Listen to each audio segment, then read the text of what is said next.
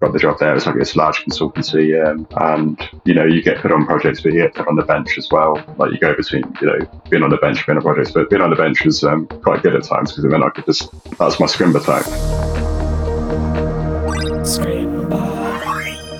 That was Chris Webster, a teacher turned full stack developer. After enrolling in a premium London bootcamp, Chris recently landed his first role in tech. But was the bootcamp worth all the money?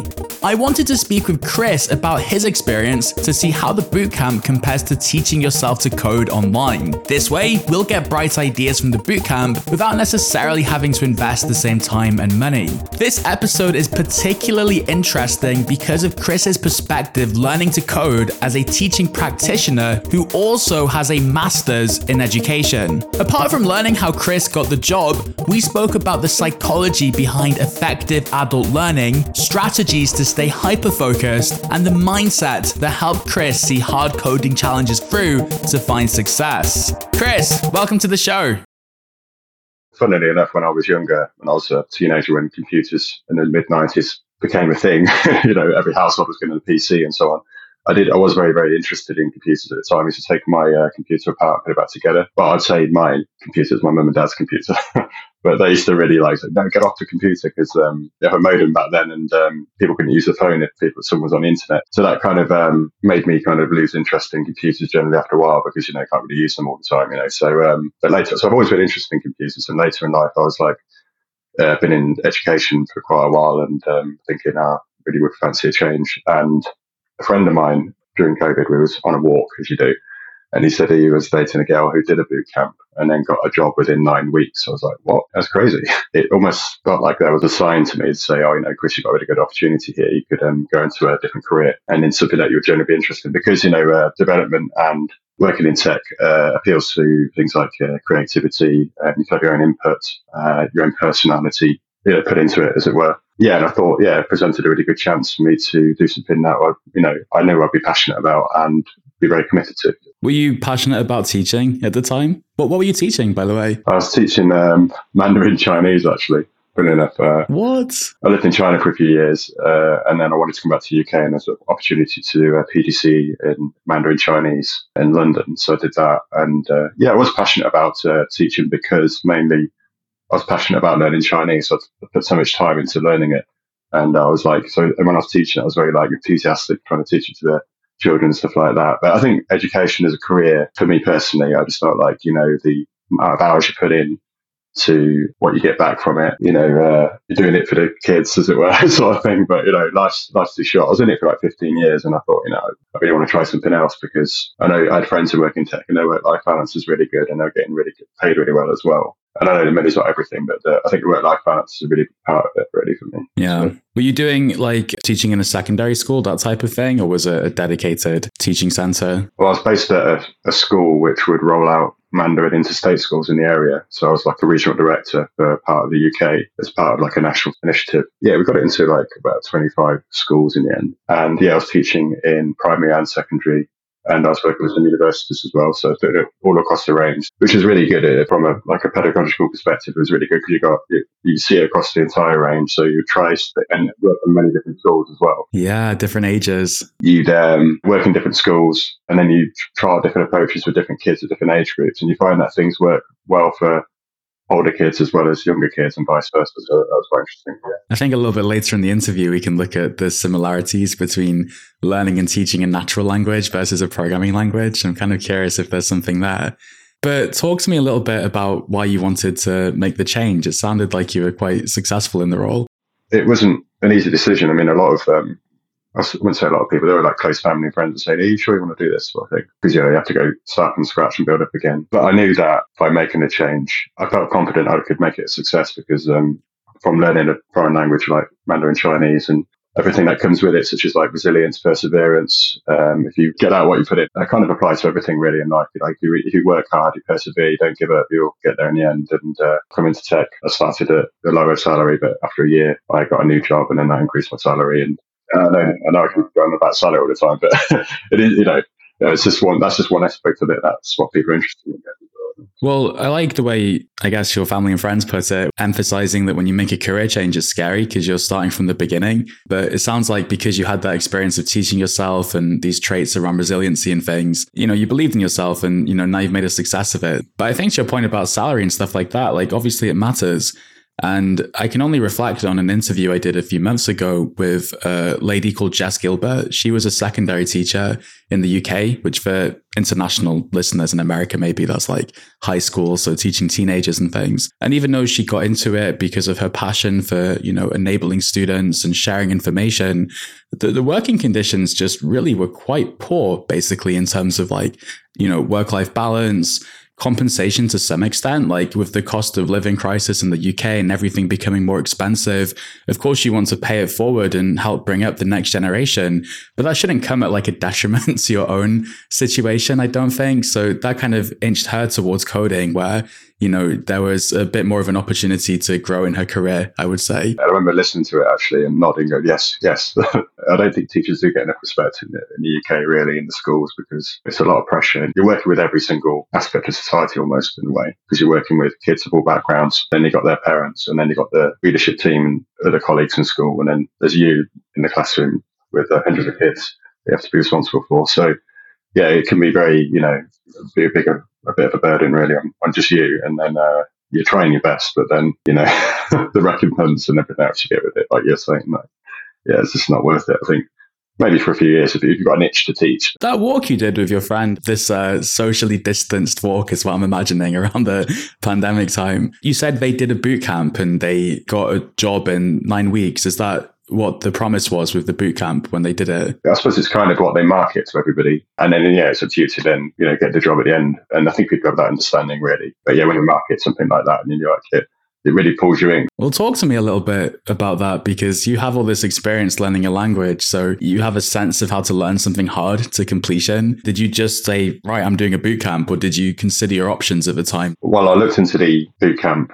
and I thought, well, I could only do it part time. So I did it over six months instead of nine weeks because um, I needed a salary, you know, to you know, pay my wage, as it were, you know. So they give you resources to say, uh, go on to Codecademy and learn Ruby, uh, do a course in that to get kind of an understanding of a programming language and how it works. And then on the course, you do a bit more of a deep dive into it. Yeah, it was definitely a steep learning curve for me. When you're trying to balance a job with learning to code, because the bootcamp style is pretty intense, to be honest. There's not much time to reflect on what you're learning and things like that. How did you kind of structure that in terms of your days? I think it was Tuesday and Thursday evenings uh, for three hours that you were online doing it with everyone. And on a Saturday, it was a whole day. Also, of the evenings, you are supposed to like watch lectures before and do a little bit of practice before you do the sessions. And some weeks I just didn't have time for it. So I was just busy with it, life and work and stuff like that. So yeah. So like Tuesdays, Thursdays, and Saturdays, it was synchronous and online. Like you'd join the calls and do the sessions with people. But there was also this expectation that you'd have to like do a little bit of prep before those sessions, and you know, Codecademy obviously you do on your own. Yeah, that's right. If you wanted to get the most out of it, you would need to spend the extra time to uh, recap and review everything. So then feeds into the next thing you're going to do. So, I mean, for me personally, I just, I just couldn't, I, I, tried my best, but you know, yeah. It's hard. It's so hard. Like it's the time issue, sure, but it's also like an energy issue, right? Like doing two jobs, context switching, and all the other, you know, stuff we have to do in life around family and whatever. Yeah. What was your experience like doing the boot camp overall? You did it part time, first of all, which is interesting. Did you get out of it what you're expecting? Not as much as I hoped. And again, that probably goes back to the lack of time and doing it part time. I just didn't have the time to really go everything. And someone could say to me, "Oh, if you push yourself hard enough, you could have made time." And I suppose that there is some truth in that, but there is always that, you know, "Oh, I could um, do some coding rather than watch this TV program." But then, you know, rest is just as important because you need to refresh your brain and your brain is still working while you're post work. What did you think of the curriculum and the support you got as a student? I guess the big appeal of a boot camp compared to being self directed is that they give you a path, right? Like, here's the curriculum you're doing.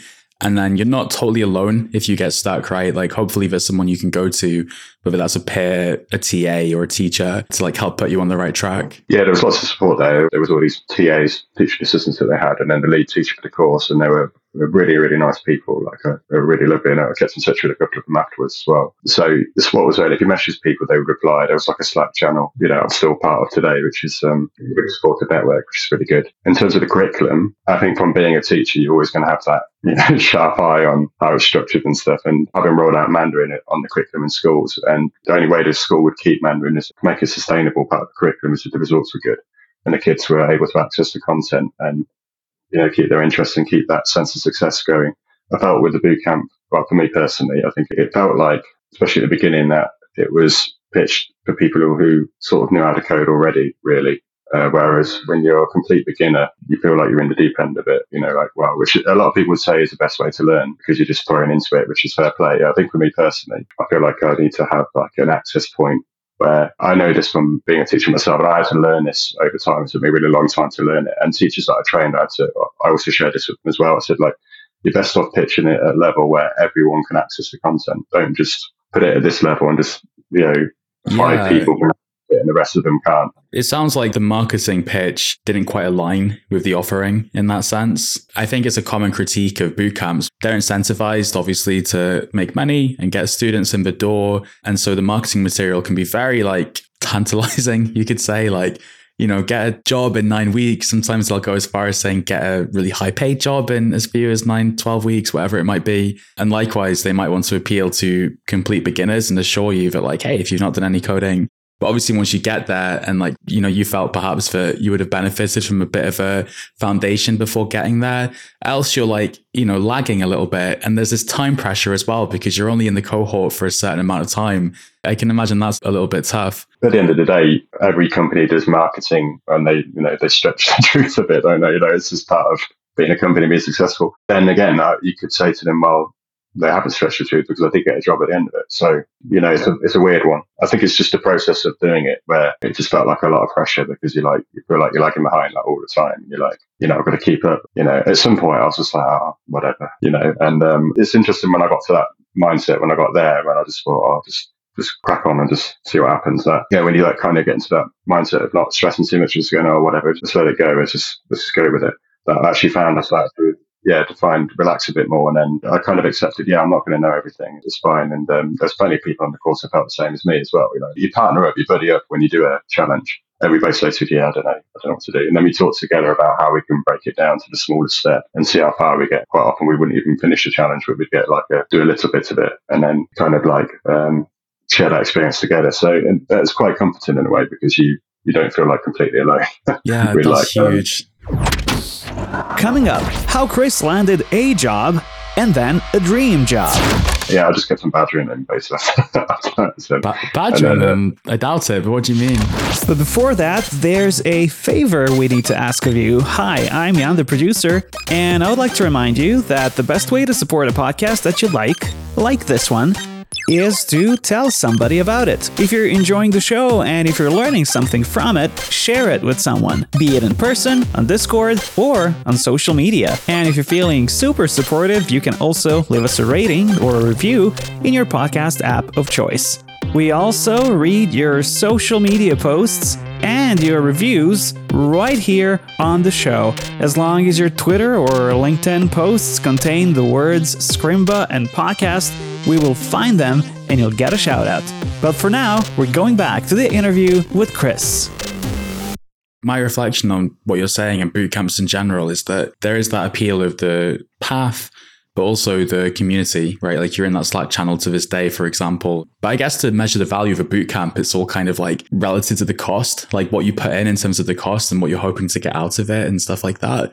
Tell me a little bit about how you feel about the investment in retrospect. Do you think it was like the right way to invested that time and money? Uh, I actually found out post bootcamp from uh, I had a spare room at my house that I rented out for Airbnb, and um, someone came to there, and she did the School of Code boot camp offered by Microsoft, which was free. And I was like, oh wow! And then she learned like React and things like that through there, which we didn't on our boot camp, which is very relevant. Like in my job now that I do, I need it's React and Node.js. It's um, the Pern stack, so Postgres, Express. Well, actually, we use something else with Express, but um, yeah, React and Node. So I was like, wow, if I did a boot camp with all of that, I would have been, I would have put me a bit more forward. So I'd say from that experience of meeting her, I was like, if I knew I could have done the boot camp for free, that would have been good. Where does Scrimba come into this? Because I know you spent a bit of time learning front end development subjects on Scrimba. So I became a teaching assistant at the boot camp school for a short time after. And uh, I heard from another teaching assistant about Scrimba. He was saying how amazing it was. He'd learned React on there. I was like, oh, I need to learn React because everyone's talking about React. You need to learn it. And part of the bootcamp curriculum, their post content afterwards was, I learned React. So I was like, oh, that's great. So I went on there. I just started with it. I was like, oh, wow, this is brilliant. You can actually code in the environment and you can pause and then you can go back, all sorts of stuff like that. And I thought, oh, this is really good.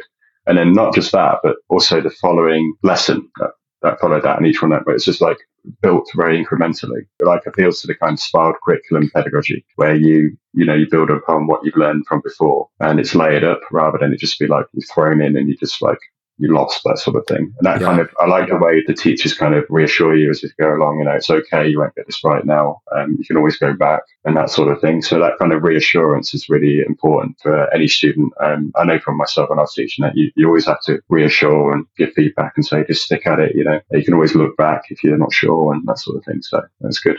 That's awesome. Yeah. At Scrimba, it's very much like an emphasis on the pedagogy, I would say. There is this interactive format where you get hands on. And generally speaking, if you are in a position where you have to retrieve knowledge, like when we learn something, oftentimes we just input information into our brain, right? We study, we watch, we listen. But that isn't actually how you learn stuff. Like you have to combine that input with like retrieving something from your head. And the shorter that loop is, arguably, for example, if you do a little quiz after each module, or if in the case of Scrimba, you actually challenge yourself to follow the instructions and interact with the code, it just creates a nice little feedback loop where you can really say, yes, I understand this. I understand variables. Now it makes sense to move on to if statements. I understand if statements. Now I can quite easily grasp what a switch statement is, for example. You know, like it's all kind of building on. I think for every module at Scrimba, it's like if they introduce a concept that just wasn't in the previous few modules essentially like that doesn't happen generally speaking because the idea is to kind of build on top of each point uh, but they'll like call it out and acknowledge it and say hey you know we're going to look at this thing called a promise i know we haven't looked at promises in javascript yet but don't worry and i think you know from my, my perspective as a student if i'm watching a course and they mention something and i haven't got a clue what it is but I don't know their intention is that I don't need to know about it yet. I start panicking. I'm like, wait, wait, I need to pause this, go and, you know, that's the whole point of a teacher to like not just exchange information, but almost coach and guide you towards being successful. That, in my opinion, is like the art of teaching that gets lost with, you know, very well intentioned people on YouTube or Twitter or even some authors who self publish and stuff. Like, I think they miss out on this like pedagogy part that you're describing and it makes such a big difference to like the student outcome in my view. Yeah absolutely. Absolutely. I think a lot of the time i notice this in schools and um, different people i've worked with in the past as well. They just want to get through the content as fast as possible. And then they don't consider how the students are feeling or like um like is that being paramount as well? Because it's their well-being got to think about as well. They're put under huge amounts of pressure. They, they find it really hard. And i did a master's degree in um, teaching that i did part-time before i funnily enough, I left teaching, which is kind of weird, but it was, it was paid for by my school, so that's why I did it. But also I was interested in, in the topic of cognitive load as well. My dissertation at the end of it was to do with strategies to do with cognitive load. Well, it was actually called load reduction instruction. So you would reduce the load in order to pitch it at a certain level for the children or adults to then be able to make steady progress over time. And then to put it very, very simply, uh, what it comes down to, which I know it sounds really, really obvious, but is practice. You've just got to practice a lot. And then the teacher has to enable the student to practice as much as they can within that lesson rather than just talk at them for half an hour or 40 minutes, just talk and talk and talk. Yeah. Or even because some of the lectures on the boot camp, it was an hour long. You just sat there and you're like, you're trying to code along. You're like, they call it, you know, the tutorial hell concept. Yeah, because you're never really understanding the concepts. You're just following along, basically. And if you're like got a sore ass from sitting in a chair for an hour straight and your eyes are sore from just following something, you know, it's not, it's boring. Learning should be fun, right? And, you know, apart from being boring, it's tiring. It's draining, right? If someone just talks at you for 60 minutes, especially if you got lost in the first 10 minutes, right? Like if you didn't understand something early on, on which the remainder of the presentation hinges, you can easily like, you know, switch off, but then you have this like obligation to stay on the Zoom call. Or if you're in a, cl- a physical class, like you're literally captive there. If you hear me getting kind of hyped up about it, it's because like that was my whole experience learning stuff at school. But then when I got an opportunity to learn from some really great teachers who know how to engage me, I feel like that kind of unlocked my intelligence a little bit. I was like, oh, I thought I was kind of stupid, but actually they're just kind of bad teachers. Like it's not really my fault. Like I can do this thing. But yeah, the idea of cognitive load is interesting. I was wondering, as like a former teacher and a current learner, if you had any sort of like learning hacks, you could say, up your sleeve, tactics and things you come to when you're trying a new topic? I would say, and this is easy to say and also like to hear as well, I'd say, you know, you'd hear it in just one go and just go, yeah, and then dismiss it afterwards. Don't move on if you don't really understand what you're doing. That would be the ultimate advice I would give it to anyone. Like you, you think you've understood it and you're like, yeah, that's fine. But you don't know if you've understood it unless you've tested yourself on that particular thing. If you can really understand what a for loop is doing, even if it's something really simple like incrementing by one, that will really help you then when you move on to the next thing. Because I think the, the temptation can be just copy paste and go on Google, how do I do a for loop for this thing? And then you sort of you sort of feel like, yeah, sort of understand it. But if you're actually feeling like that about a fundamental concept like a for loop, you, are going to be um, struggling a bit later. So that was probably the, the key thing. I love that example of a for loop because you can maybe copy and paste the for loop that counts from one to 10. And you're like, okay, I get it. It runs this code in the middle 10 times. And like, that's a kind of loose understanding. But then if you can say, oh, okay, we're declaring the counter variable here in this first part, and then we're declaring the condition, and then we're declaring how to increment the original, like, okay, that's an understanding. And then within that, you're like, okay, what does the plus plus mean? Like, why do we do plus plus instead of like plus one? And then you realize that's because plus plus returns and then increments the variable, for example. Or you're like, oh, why do we start from zero instead of one? And then you're like, oh, okay, because that's weird, right? Like we don't do that when we can't, you know, because that's how arrays start. They start from an index of zero, so it makes sense, you know? Like it, it sounds basic at a high level, but there's lots of little things in there that, you know, you might not understand before you move on. But another example is like maybe functions. Like you can understand how to declare a function, but I wouldn't rush over and start learning arrow functions until you've got a really strong grasp of like how to declare a sort of traditional function, you could call it. But I guess the question is like, how do you know when you, because you can go so deep, right? But the whole point is if you're new, you don't know what you don't know. So how would you kind of decide when you know something well enough to move on? Like, what's your threshold there? I think it's more, uh, so to give another example, if you've got a coding challenge or a task given to you to do a problem, it's that initial step of understanding what the problem is that you're solving and really understanding it to its full extent like you can break down the wording or anything like that. Um, I used for loop is, is like a, a, much simpler example, but yeah, I reckon it's probably problem solving steps um, to do with that. Really understand what the problem is and then think of steps to solve it. But you need to understand what you need to do at each step. And if you don't know what, how to do that thing at that step, then you can research how to do it. And then uh, that how, then you need to understand the how process as well. And then, then it's the implementation after that. And I think that as a whole is essentially what it means to be a coder, I think, really, to be honest. I think there's that book called by George Collier called Steps to Solving a Problem. It's, it's, about, it's to do with mathematics, actually. And it, you, you, look at the rest of the book, you think, oh, God. Actually, you only need to really look at the first couple of pages, which actually tells you how to solve a problem in steps. Understand the problem, know the steps to solve it, then execute a solution. If it didn't work, go back and review the steps of how you would solve the problem and try again, and then just follow that kind of process until eventually you solve the problem. But I think one thing that you can fall into the trap of is just keeping and going and going and going, trying every uh, method under the sun without really stopping and thinking about how you would solve the problem.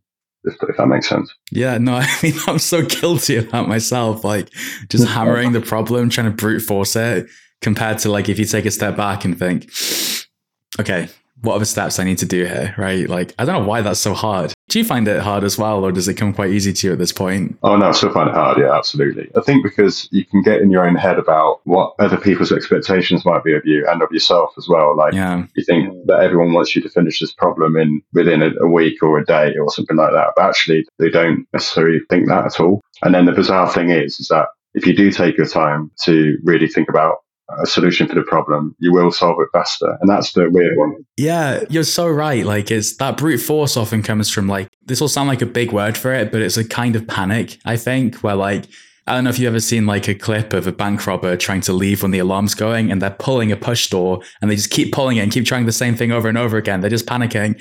It's not so extreme, obviously, but it has to do with like the pressure you feel. And it could be intrinsic, like, oh, I should really know the answer to this. And so you keep brute forcing it. Or it could be extrinsic, which is like, oh, everyone else will think I should be able to solve this in one fell swoop. I shouldn't have to. But you're so right. Like counterintuitively, you slow down to speed up. Yeah, yeah, it's it's so bizarre. Like, and it's something that I've really had to get used to because when I was in teaching, I was in it for many years, so like it did become a bit more second nature to you. Because um, another book I, I can recommend as well is uh, Think Fast and Slow by um, Daniel Kahneman. In your brain, you've got two things called a system one and system two, and system one is your automatic uh, thinking. You know, when you walk down the street, you don't think about what you're doing when you're walking. It's just an automatic sort of thing. And in a way, when you've developed skills over your life, they do become more second nature. Like a chess, he uses the example of a chess master could walk on a street and go three moves checkmate for white or something like that. And then it was correct because he just knew instantly like that. So I'd been in teaching for a long time. It did, it did eventually come like that. And not in every way, but in a lot of ways it did. So that I had a lot more headspace there to like sort of, I could just keep going. It's like you'd like on a treadmill, just keep going and keep going and keep going. But um, what I really embrace and I enjoy about coding as a career is that you, no matter what you do you have to take a break. Because if you don't take a break, you just your head's not going to be clear. Then you're not going to be in the right mindset to approach a problem. And you know that if you don't have a clear head, that you're likely it's going to take you a lot longer to solve the problem. And I think people within the company or other coders know that's also really important as well. Um, so they kind of accept and embrace that as well. So I think that's a really beautiful thing about coding as a career and working as a developer as well is, is that aspect of it. It's a weird one because I think everyone listening and, and yourself, Chris, you know, can identify with this feeling of you're stuck on a coding problem. You take a shower, you wake up the next morning, you go for a walk, you come back and you're like, why was I stuck on this? And like, it's, you know, that's the most quintessential evidence for like it, it, works. I sometimes think about intellectual work as like draining a battery, you know, like you're outputting a lot, you're focusing a lot. And yeah, you can recharge with rest, right? Like sleep and stuff. But I also think you can recharge with like inspiration and insights and ideas. So like sometimes just like reading Hacker News or Reddit or listening to a podcast on a walk I don't know. It's the kind of thing that makes you come to the problem again and you're like a bit more intelligent as a result or something. Like you can solve it now whereas you couldn't before. Yeah, absolutely. Yeah. Yeah, well, referring to that book again, the uh, the system one being the automatic thinking, the system two is the part of your brain that's you know doing the work to really solve the problem, and then you just need to give that system two a rest to then recharge, and then once you've had that, like you say, get rid of the podcast on the walk, and you've just cleared your head a bit. I mean, for me, I play my guitar, as um, you've seen in the background of my video yeah, that clears my head. And then, yeah, like you say, or you have a shower and you're just like that system two has been given a rest, that, you know, working part of your brain that you're doing the problem solving with, and you come back and you're refreshed again. I think it just doesn't come naturally to people to think that way. I think certainly didn't for me. I thought, oh, I can just keep going. It doesn't matter. I'll get there in the end. But yeah, taking that moment to have a break is important. Yeah there's like a stigma, I guess is the right word for it there. Some people will say like, oh, you're not working hard enough, or like, oh, you just need to keep, you know, hammering the problem sort of thing. And I guess the reason I call it a stigma is because if I think back to five years when we were all as coders working in offices, if you were like on the sofa chilling out or like not at your desk kind of thing, nobody would come to you and say, hey, work harder. You know, nobody would like call you lazy.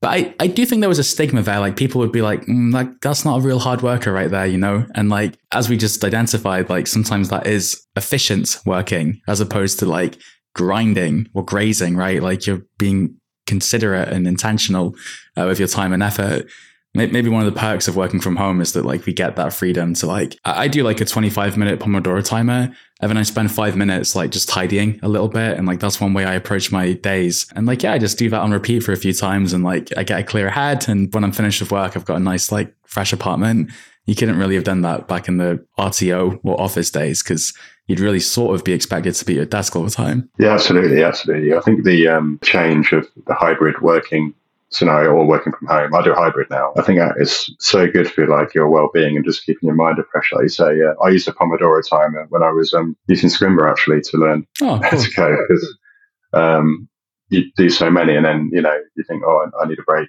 When am I going to have this break? I don't know. And then that kind of, you got that time and you're like, oh yeah, I can have a break now because I've set it for 25 minutes and up for a break again. Yeah, it's uh, Pomodoro timers. Yeah, I can't recommend them enough as well. I was talking to Ali Spittel last year, who I was a teacher at boot camp for a period. She's a very good teacher. And she made this point about the difference between, if I remember well, like the active state of learning, like when you're reading, for example, and then there's like a more passive state called the diffused state, which I need to be careful not to like misrepresent as if I know anything about neuroscience, but the idea is that equivalents of a dust settling, right? Like you take a bit of distance, the dust settles. It m- might have something to do with like neural pathways and stuff forming in your head, and like those paths can only get formed when you take a little rest. Uh, so just like one more example in, in favor of all of this. The last question I wanted to ask you about teaching and pedagogy. I did just wonder in your experience if you've ever come across this idea of like the psychological state of flow or like being in the zone. And the reason I am inspired to ask this question is around the Pomodoro technique, because I find the Pomodoro technique quite interesting when you're like doing a sluggish kind of task uh, like you're maybe reading a kind of tough book or you're doing a course that you just really want to finish. But what I find sometimes with coding, especially, is that after 25 minutes, I'm getting in the zone. Like if I take a break and I, you know, I lose my momentum essentially, I lose that state of flow.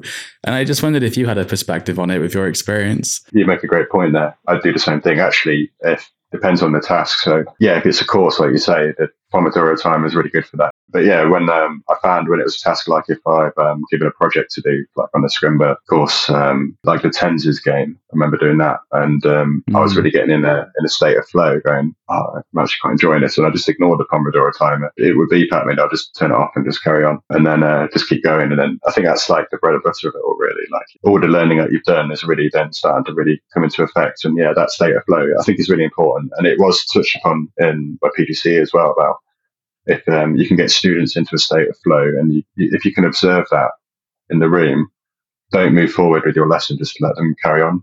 And then they, they find they start to learn more by themselves as well. And that kind yeah. of that release of uh, independent, you know, being an autonomous learner will start to kick in. And that's when you really feel like you're progressing, I think. Adapting to the situation is very much part of it, isn't it? You know, the morning person principle, like, oh, you're a morning person or you're a night owl. I'm definitely a morning person. So any like heavy work that requires a lot of use of the brain, I'd do in the morning. I'd schedule my day where, okay, I'll do like course learning in the morning.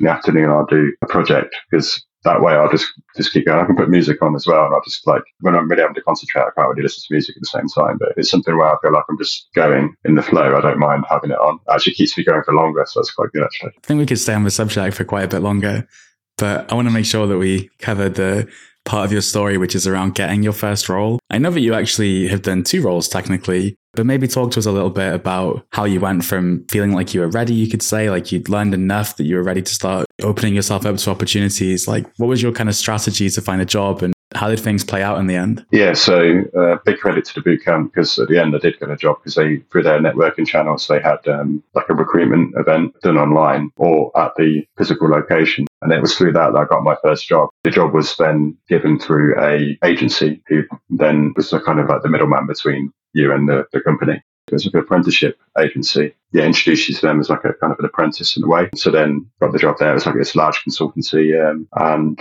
you know, you get put on projects, but you get put on the bench as well. Like you go between, you know, being on the bench, being on projects, but being on the bench was um, quite good at times because then I could just, that's my Scrimba time.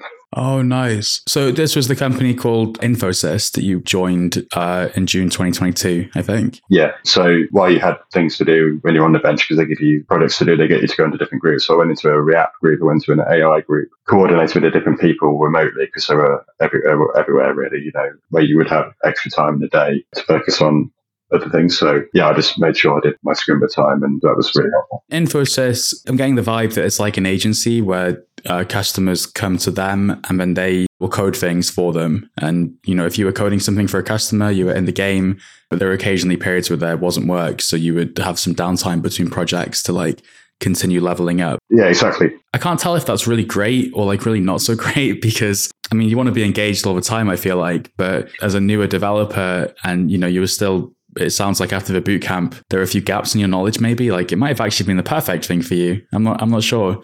How did you find the experience overall? Was it as fulfilling as you wanted it to be? Yeah, it's a bit of a two-sided coin, really, to be honest. Because yeah, it did give me you know time to then brush up on my coding skills as well after boot camp. Because you know it was very full on for me, and uh, said, outside of the boot camp hours, I couldn't really dedicate much more time to, you know, reflect on what we were learning and so on. So it was like, oh, it's a great opportunity. I could um, really apply myself. And then when I'm on projects, I'll be in a much stronger position as well. But at the same time, in my current role, which uh, I love, by the way, is, brilliant there. It's like you are thrown into the deep end a bit again, but you're learning a lot of very valuable skills that you know is useful because you're seeing the output directly in the application. Whereas at Infosys, it's more like you're a very, very small cog in the wheel, yeah. which is fair enough because you're new to the company and, you know, you've got to kind of earn your worth, as it were, uh, or earn a reputation to then be given more responsibility, which is their strategy. It's absolutely fine. You don't really have much input in how things work or change. You're just like a little small role. Whereas in the current company, you play quite a significant role in developing an application. So that's really rewarding. And I've learned a lot, actually, definitely.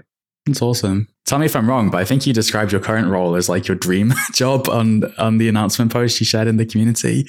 What happened there? Like this is a really interesting subject to me. Like, you know, you're in this role, it's good enough you could say, and like you've got opportunities and you are learning. Like it all sounds very positive overall but you obviously made a change at some point. So, like, how did that change come about exactly to this new role? Yeah, well, I felt like I'd come to a point where I'd um, made my LinkedIn pretty solid enough. As you know, you follow an old device that you, you're given. You got, got the LinkedIn sorted out, got my CV sorted out. I've been at Infosys for about a year and a half, probably a bit longer, or a bit shorter, I'm not sure. Uh, and I thought, um, you know what?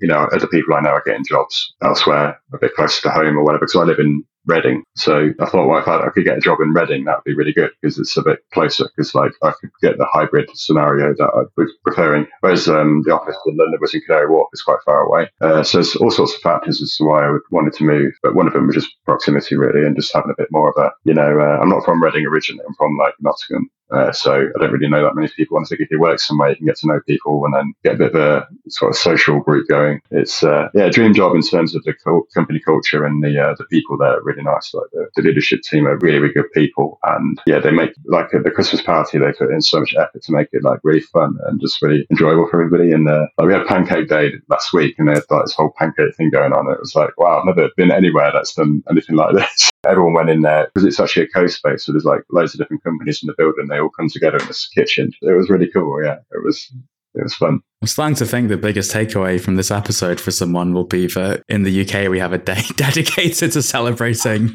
uh, Pancake Day. I think it's a UK, Shrove Tuesday is a UK uh, holiday. I think. Yeah, yeah. Someone asked me because my co-worker is from Hong Kong, and he was like, "Why do you do Pancake Day?" And I was like, "I don't know, but it's, it's, it's Shrove Tuesday, and we do, always do it on that day, and it's like the day before Lent starts or something." That's apparently why we do it. People give up things for Lent, and then you can do a day where you can just like eat loads of like sweet stuff. But tell me quickly, how did the new opportunity come to you? Like, did you apply for it and go seeking it, or you did mention LinkedIn? So now I'm wondering if the opportunity was inbound. Yeah, from LinkedIn it was. Yeah, there's loads of recruiters on there, and they're looking for people to help get jobs because you know it's they get commission for it. So I think I did my LinkedIn, uh, made it as good as I could, following all the, all the advice. But I also did the LinkedIn skill assessments as well. And I think that might be what is the key to getting them to find you. Because uh, when I did it, I got like so many recruiters contacting me. Oh, um, so you you turned on the like open for work thing and you did the skill assessments and you noticed the correlation between doing that and more recruiters reaching out to you. Yeah, and also making sure that when you do your skills in LinkedIn, that you align them with the job that you're in, and then you've also done a LinkedIn skill assessment. You get some sort of tick or something on it. But yeah, I did. I did notice a big difference when I did that. But actually, this current job was done because I was looking on uh, newsfeed